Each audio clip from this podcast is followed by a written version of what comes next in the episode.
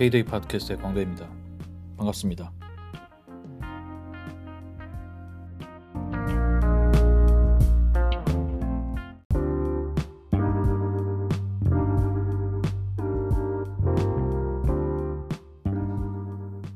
몇 년 전부터 MBTI가 크게 유행을 하는 것 같습니다. 성격 유형 검사의 일종이죠. 어, 저도 MBTI를 어, 자가 테스트를 한 적도 있고 모바일로 간략하게 테스트한 적도 있어요. 어, 저는 INTJ라는 성격 유형이 나오더군요. 16가지의 조합으로 성격 유형을 이제 유형화하는 거죠.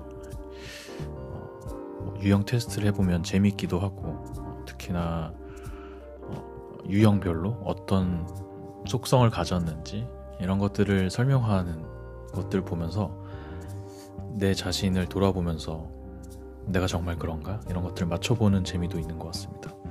그래서 테스트를 볼 때나 그것들에 관련한 이야기를 나눌 때나 어, 즐겁게 예, 즐기는 예, 그런 기억이 있어요.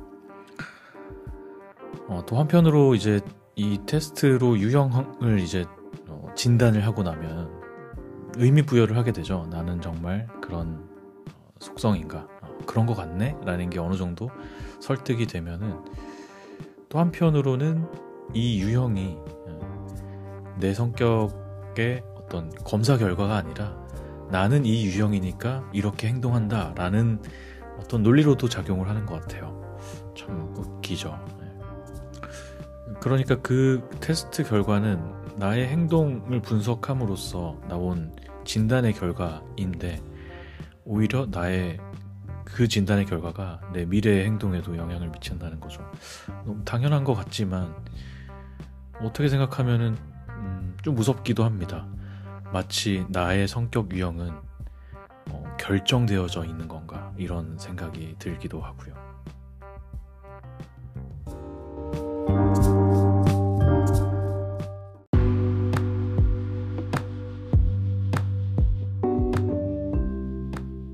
앞서 말씀드렸던 것처럼 MBTI는 저에게 즐거움도 있는 반면에 약간의 우려도 있습니다. 어, 약간 무서운 느낌이 든다는 거죠. 어, 그런데 개인적인 경험에서 MBTI에 대한 어떤 경계심 같은 게 딱 생겼던 계기 같은 게 있어요, 저는. 기억을 되짚어 보면 저는 MBTI를 처음 검사한 거는 대학생 시절이었던 것 같습니다. 그리고 그 다음이 처음으로 큰 회사에 입사해서 직장인으로서의 삶을 음, 시작했을 즈음에 조직에서 조직원의 어떤 협업 케미스트리를 위한 목적 예, 그런 거의 일환으로 MBTI 검사를 조직원들이 다 함께하고 그 결과를 나누면서 대화를 했던 그런 경험이 있습니다.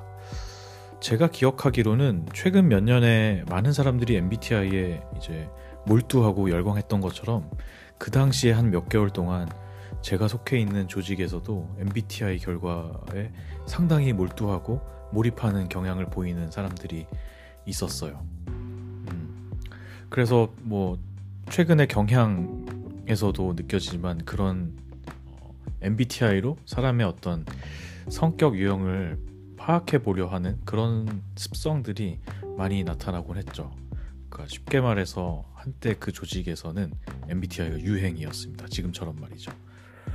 어, 그럴 때 저는 어, 앞서 말씀드렸듯이 처음으로 어, 큰 조직에 몸을 담기 시작했던 상황이고 그러면서 어떻게 내가 이 조직에서 한 명의 개인으로서 인정을 받는다거나 어, 상대방과 이제 소통하면서 어, 잘 살아남고 인정도 받고 어, 또 내가 뜻하는 뜻 이, 음, 바를 이루도록 노력할 것인가 이런 어, 나름대로의 어떤 음, 중요한 시기 이렇게 생각하고 있었는데 어, 입사 초기에 대부분의 사람들이 만나자마자 묻는 것이 광배 씨는 MBTI가 어떻게 되나요?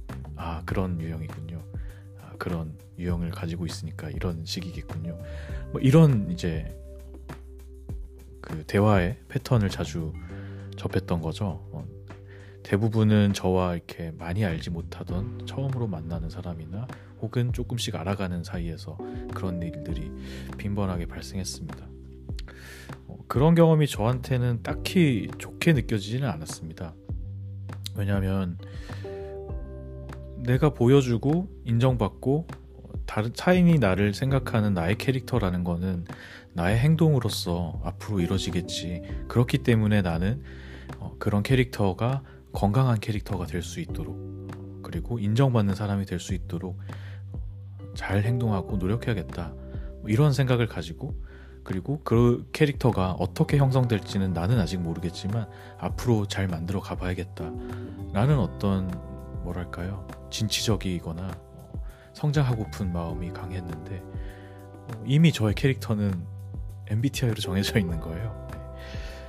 어, 그러니까 이게 되게 결정론 같이 느껴지기도 하고 어, 혹은 어, MBTI라는 유형 검사에 과몰입해서 모든 사람의 어, 성격이라는 음, 그것을 한 1시간 정도 보는 테스트로 나오는 결과로 어, 섣불리 재단하는 건 아닌가 뭐 이런 생각도 들어서 한때는 MBTI라는 그 검사 방식과 어, 그것을 둘러싼 사람들의 어떤 습성들 이런 것에 어, 거부 반응과 어, 무서움과 어, 혹은 짜증 이런 감정을 느낀 적도 많았던 것 같습니다.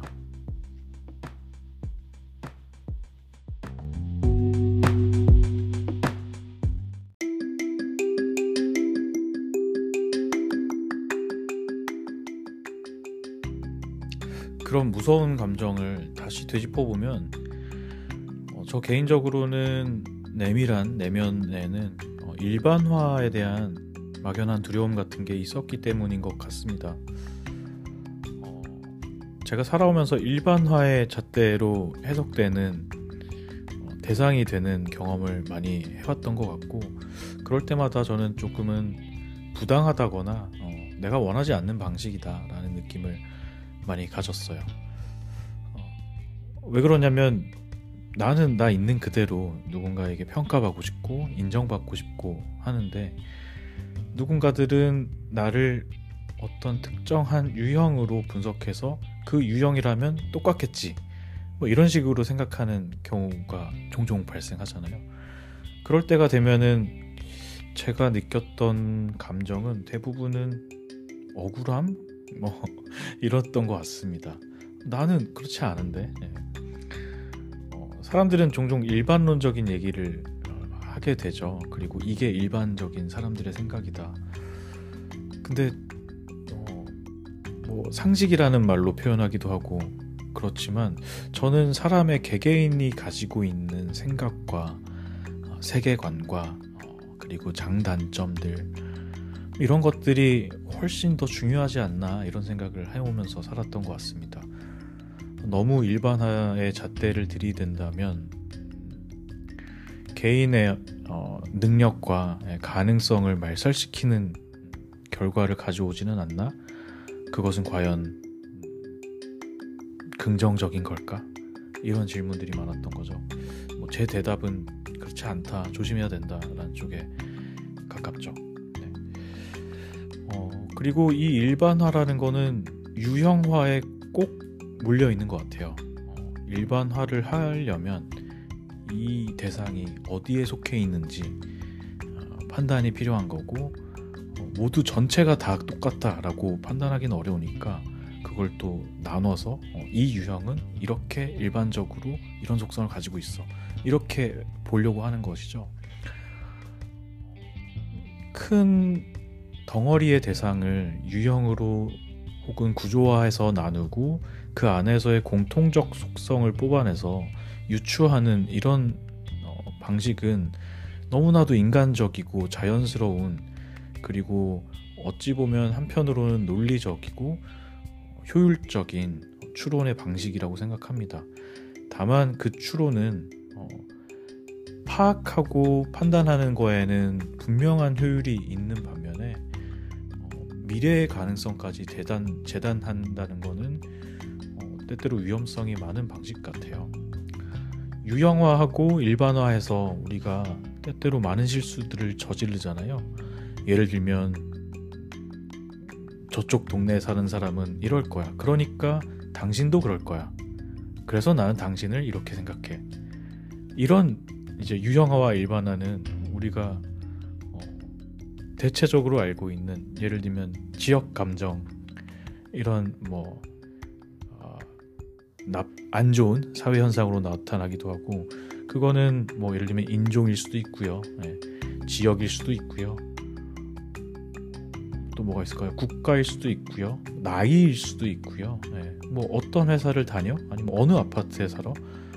혹은 뭐, 뭐 머리를 짧게 자른, 자른 사람은 이런 사람일 거야. 그러니까 당신도 이럴 거니까 난 저 사람하고는 어떻게 어, 관계를 맺을 거야. 뭐 이런 식으로 재단해 버리는 이런 실수들을 종종 하죠. 슬픈 거는 그런 유형화와 일반화 때문에 부당함을 당하는 상황들이 있다는 겁니다. 네. 그리고 그런 부당함을 당했을 때는 억울하니까 그 부당함을 당하지 않으려고 어떻게든 좋게 평가받는 유형에 속하려고 노력을 하게 되겠죠. 어떻게든 대학에 들어가려고 하고 어떻게든 손가락질 받지 않는 어, 뭐 행동을 하려고 하고 어떻게든 남들이 보는 영화를 한 편 더 보려고 하고 뭐 그런 식으로 어, 좋지 않은 방향에 다양성을 말살시키는 방향에 음, 집단주의로 번, 어, 번질 수 있는 것이 아닌가 뭐 이런 이제 좀 공포적인 생각까지 예, 들게 되죠. 너무 과도한 해석일 수는 있지만 어, 그간에 이제 제가 느꼈던 어, 유형화와 일반화 어, 그리고 그게 개인에 대한 재단 어, 미래에 대한 판단으로 넘어갔을 때 어, 사회적으로 많은 어떤 폭력적인 상황들 이런 것들이 발생한다라는 저는 두려움과 예, 무서움 같은 것들이 좀 있습니다.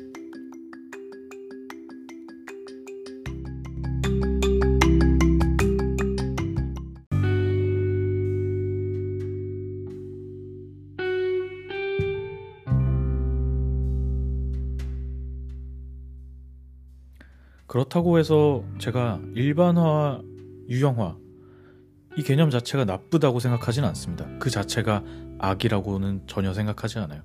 그 자체는 선도 악도 아니라고 생각하고요. 단지 편리하다라고 생각하는 편입니다. 즉 유형화, 일반화 같은 것은 같은 방법은 우리가 세상의 어떤 대상을 파악하는데 굉장히 유용한 도구라는 거죠. 어, 떤 개념이나 어떤 대상 어, 혹은 그게 사람일 수도 있고 문화일 수도 있고요. 비즈니스일 수도 있고 어, 혹은 예술일 수도 있고요. 이런 것들을 접할 때큰 어, 덩어리를 처음에 접해서 한 번에 직관적으로 이해하기는 어려우니까 그걸 이해하는 방식으로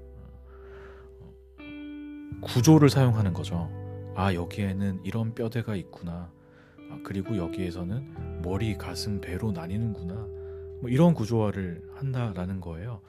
어, 그런 구조화가 안 돼 있다면 우리가 뭐 머리, 가슴, 배라는 지금 예를 사용한다면 그런 구조가 우리 머릿속에 없다라고 했을 때 새로운 생명체를 발견했을 때 아, 여기서 여기까지가 머리고 여기서 여기까지가 배구나. 이런 가이드가 없으면은 어디서부터 어떻게 이 생명체를 파악해야 되는지 너무 알기가 어렵겠죠. 네. 결국 어, 대상 개념을 구조화하고 그것들을 나누는 자연스러운 인간의 사고 방식이 어, 유형화라는 또 도구로 작동을 하는 것 같습니다. 즉 유형화와 일반화는 어, 저는 어떤 대상을 파악하고 판단하는 어, 효율을 위해서 존재하는 것 같아요. 그리고 매우 유용하죠. 간편하다고 표현할 수도 있을 것 같아요. 어, 누군가 대상을 알고 싶은데 그 사람이 가진 혹은 속해 있는 어떤 속성을 가지고 추론하는 것 어, 편리하잖아요, 그죠? 네. 그런데 이게 이 대상이 특히나 사람이 됐을 때는 좀 주의해야 된다고 저는 생각을 합니다. 앞서 말씀드렸듯 어, 사람의 개개인의 고유한 개성 같은 것들은 정말 소중한 가치를 가진다고 생각하거든요. 그렇기 때문에 그 사람의 개성을 어, 고유한 그 사람의 언어만으로 판단이 되기 전에 그 사람이 갖고 있는 유형만을 가지고 판단한다면 그 대상을 진정하게 어, 이해하고 판단하는 가능성을 막아버리게 되는 경우도 종종 있는 것 같아요. 네. 뭐 그렇죠. 예, 우리 일상에서 많이 벌어지는 일입니다. 뭐 저렇게 생긴 사람은 어떨 거야. 뭐 심지어 관상에 대한 얘기도 있기도 하고요. 뭐 특정 정당을 지지하면 이런 사람일 거야. 아, 뭐 아니면 이런 옷을 입은 사람은 이런 사람일 거야. 라는 식으로 재단을 하죠. 그런 어떤 유형화와 일반화의 폭력들이 어떻게 보면 최근에는 MBTI로 어, 또 비슷하게 나타나고 있는 건 아닐까 하는 우려도 있습니다. 네. 물론 거의 대부분의 경우는 MBTI는 그저 어, 성격을 이해하려고 하는 탐구의 수단으로 뭐랄까요 음, 흥미를 유발하는 혹은 호기심을 유발하는 좋은 도구로 활용된다고 저도 이해하고 있어요. 다만 우려하는 상황은 발생되기도 하죠. 예를 들면 어떤 직장에서는 이력서에 MBTI를 적어내라고 하기도 한답니다. 아, 그게 무슨 일일까요? 그죠? 우선 뭐 여러 가지가 문제인 것 같은데요. 첫 번째로는 뭐 그게 있죠. 그 그걸 어떻게 신뢰할 것인가라는 문제가 있죠. 그 검사 결과가 어떻게 정확한지도 모르는 거잖아요. 공인된 어, 시험 방식으로 제공돼서 제출하는 것도 아니고 그냥 당신의 MBTI를 적어내세요. 뭐 이러는 거니까요. 두 번째로는 MBTI를 적어내면 어떻게 하자, 하겠다는 걸까요? 아마 대부분은 어, 그 어, 채용을 담당하는 혹은 그 조직의 어떤 문화적인 부분을 어, 많은 결정권을 쥐고 있는 사람이 그것들을 바탕으로 조직의 적합성을 판단하겠다라는 의도가 있는 거겠죠. 그런데 어떤 조직에 대한 적합성이 그렇게 허술한 유형 검사의 결과로서 유형화해서 일반화하는 게 과연 합당한 일인가? 네. 그건 좀 멍청한 일이 아닌가 이런 생각이 들기도 하고 혹은 그런 방식으로 미리 평가받는 사람은 또 음, 억울하고 기회가 박탈당하는 그런 상황이 아닌가 이런 생각도 듭니다. 어, 그래서 참 이게 간편하다고 해서 그냥 막 쓰면 되는 게 아닌 것 같아요. 특히나 그 대상이 사람일 때는 더더욱 조심해야 되는 것 같습니다.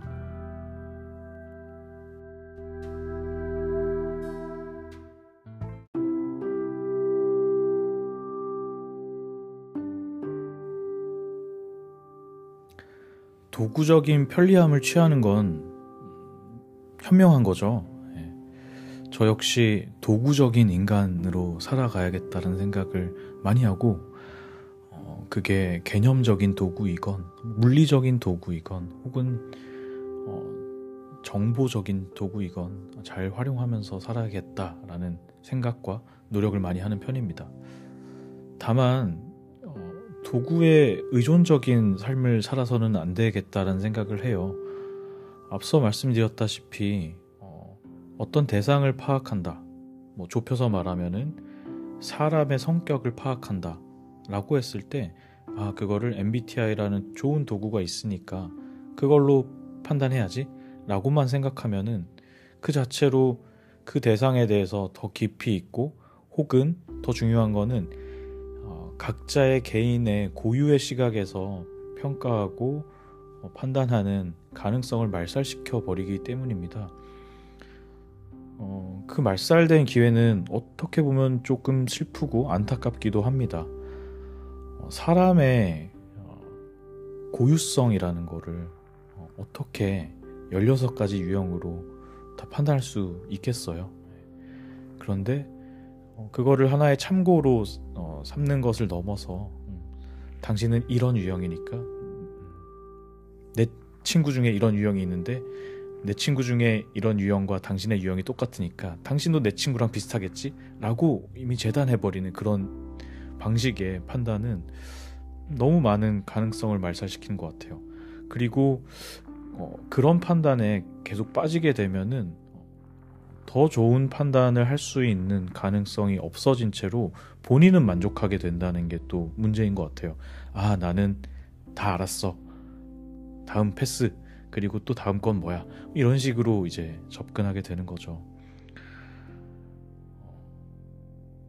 그, 이런 도구적인 편리성만 취할 때 나타나는 문제들은 뭐 비단 성격 유형의 뭐 도구를 활용한다 이런 상황뿐만 있는 것은 아닌 것 같습니다. 최근에 뭐 읽고 있던 책 중에 뭐 김영하님의 예, 더더더라는 책이 있는데 뭐 이제 에세이와 뭐 인터뷰 이런 것들을 모아놓은 책입니다. 거기서도 인상 깊게 본 구절이 있는데 음, 이분이 생각하시기에는 어, 사람은 각자의 개인적인 즐거움을 누릴 줄 알아야 건강하게 살 수 있다 이런 생각을 좀 하시는 것 같아요. 그리고 그 개인적인 즐거움이라는 거는 어, 본인만의 고유한 어떤 감각 어, 능력 같은 것들을 키워야 된다 라고 생각하시는 것 같고요. 그렇기 때문에 예술 작품을 접할 때에도 쉬운 것만이 좋은 건 아니다 라고 말합니다. 어, 그래서 이제 어, 재능 있는 작가일수록 독자가 작품의 주제를 쉽게 찾지 못하도록 잘 숨겨놓는 편이고 또 훌륭한 독자일수록 너무 간단해서 어, 주제를 쉽게 파악할 수 있는 작품보다는 어, 자기가 가지고 있는 지성과 감성 같은 것들을 충분히 활용해서 적절한 어려움을 겪은 후에야 네, 작품의 참된 의미를 찾을 수 있다면 그런 작품을 더 좋아하게 된다는 거죠. 그래서 뭐 그게 소설이 됐건 영화가 됐건 어, 그것을 즐기기 위해서 혹은 더 잘 활용하기 위해서는 연습과 훈련도 필요하다라는 얘기를 하는 겁니다. 우리가 뭐 역사를 공부하고 진지하게 어떤 특정한 문학의 장르를 몰두하고 이런 것들은 그저 뭐 허세를 부리기 위한 것이 아니라 본인의 즐거움을 더 지속적으로 즐기기 위해서 그런 노력을 한다는 거죠. 뭐 비단 뭐 예술 작품, 문화적 현상에 대한 즐거움 뿐일까요? 사회적 현상이나 집단, 뭐 문화, 그리고 사람에 대한 것도 마찬가지지 않을까 이렇게 생각돼요. 그 비슷하게 저는 요즘에 그 그런 게 많더라고요. 유튜브 많이 보잖아요. 유튜브에 영화 관련된 영상도 저도 즐겨 보는 편인데 결말 포함 해석 영상이 굉장히 많습니다. 네. 그러니까 영화의 줄거리를 쭉 나열하고 결말까지 끝까지 이제 보여준다는 거죠. 그리고 결말 포함이라는 키워드 자체가 흥행 코드도 되는 것 같습니다. 많은 사람들이 결말 포함을 즐겨보는 것 같아요. 저도 뭐 본 적은 있습니다만 때때로는 그런 사람도 많이 보여요. 영화나 드라마나 이런 것들을 실제 작품은 보지 않고요. 그냥 결말 포함 요약 영상을 보면 된다.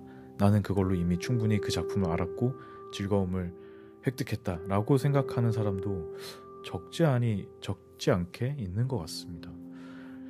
어떻게 보면 저는 MBTI에서 시작해서 결말 포함 영화 요약 영상까지 지금 얘기가 맞닿아 있는데 비슷한 네, 느낌의 아쉬움이 있어요. 안타까움 네, 그런 게 있습니다. MBTI가 어, 성격 유형으로 사람을 판단할 수 있다라는 편리함을 가지고 어, 중독적으로 어, 그것에 몰두하게 만들고 어, 그리고 더 깊이 있는 이해를 이해의 가능성을 막아버리는 것처럼 결말 포함 영화 해석 혹은 요약 영상 마찬도 마찬가지로 어, 간편하다는 이유로 그 대상되는 영화의 진정한 재미나 의미나 어, 이런 것들을 즐기려고 하기보다는 아주 편리하게 나는 이것들을 획득할 수 있어 라는 방식 어, 착각 같은 것들을 하면서 더 좋은 해석과 감정과 그리고 뭐랄까요 감상을 그 기회를 막아버리는 상황들이 너무 많이 발생한다는 거죠. 제가 그 어떤 간편한 도구로 재단되는 대상이 될 때는 음, 저로서는 무서움과 두려움 같은 게 생기는데 그걸 떠나서 제3자에서 그런 상황을 맞이하게 되면은 뭐랄까요 제 감정은 안타까움 쪽에 좀 더 닿아 있는 것 같습니다. 아 편리한 것도 좋지만 어, 그보다는 어, 더 노력해서 더 깊이 있는 결과물을 가지려고 하는 자세 그 역시 무척 중요한 게 아닐까. 그리고 MBTI가 득세하고 예, 결말 포함 요약 영상이 유행하는 이 시기가 어, 조금 딱한 예, 그런 느낌을 자아내는 요즘의 세상은 아닌가 뭐 이런 씁쓸한 느낌도 들기도 합니다.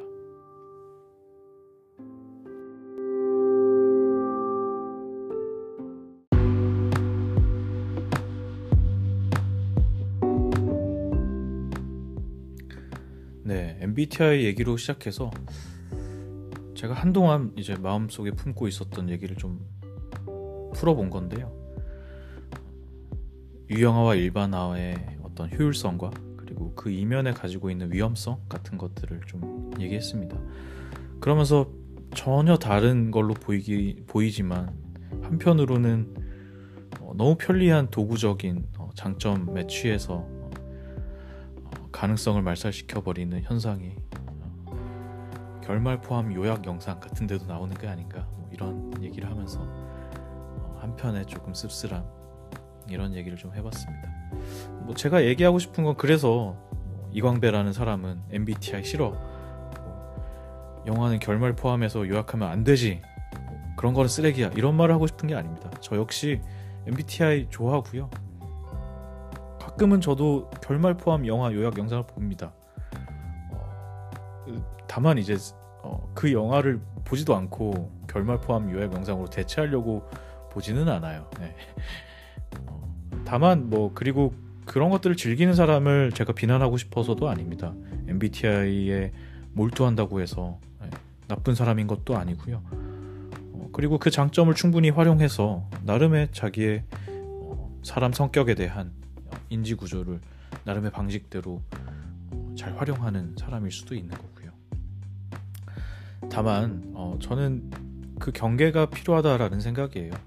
유형화와 일반화는 굉장히 편리한 도구이지만 어, 그 이면에 반대로 어, 진정하게 그 대상을 이해할 수 있는 가능성을 말살시키는 어, 되게 양면적인 어, 그리고 우리가 잘 다뤄야 되는 그런 도구이다. 라는 것들에 대해서 어, 저를 포함해서 많은 사람들이 생각하면서 살아가는 게 필요하지 않을까 뭐 이런 생각을 합니다. 저 역시 다짐하게 되는 부분이기도 하고요. 어, 저 역시 그런 부분이 있겠죠. 제가 지금 아 이런 건 좀 조심해야 돼라고 생각하는 도구 말고도 제 스스로 사용하고 있는 도구가 저한테는 음, 저는 그 위험성을 자각하지 못한 채로 중독되어 있는 것들도 꽤 있겠죠. 그래서 MBTI 뭐 이런 것뿐만 아니라 뭐 일을 할 때도 그렇고 사람의 관계에서도 그렇고 개인적인 삶에서 그렇고 도구 도구적인 장점에 너무 취하지 말아야지. 어, 항상 더 노력을 들이고 어, 더 깊이 있게 파악해보고 어, 그를 통해서 얻어지는 판단이나 즐거움 같은 것들을 추구하는 자세도 계속 돌이켜 보면서 생각해야 된다라는 다짐을 하게 되는 것 같습니다. 네, 오늘 뭐 여러 가지 이야기를 했는데 어, 나름 저한테는 의미 있는 이야기라고 생각이 돼서 기록에 남겨놓는데 어, 이야기를 하다 보니 뭐 조리 있게 설명하지는 못한 것 같아서 조금 아쉬움이 있네요. 네, 뭐 그래도 나중에 들어보면 이 생각을 흔적을 따라서 발견되는 게 또 있지 않을까 이렇게 생각합니다. 네, 오늘 K-데이 팟캐스트 에피소드는 여기까지고요. 만약에 여기까지 들어줬다면 고맙고요. 다음에 또 새로운 에피소드에서 제가 남긴 이야기로 나누겠습니다. 고맙습니다.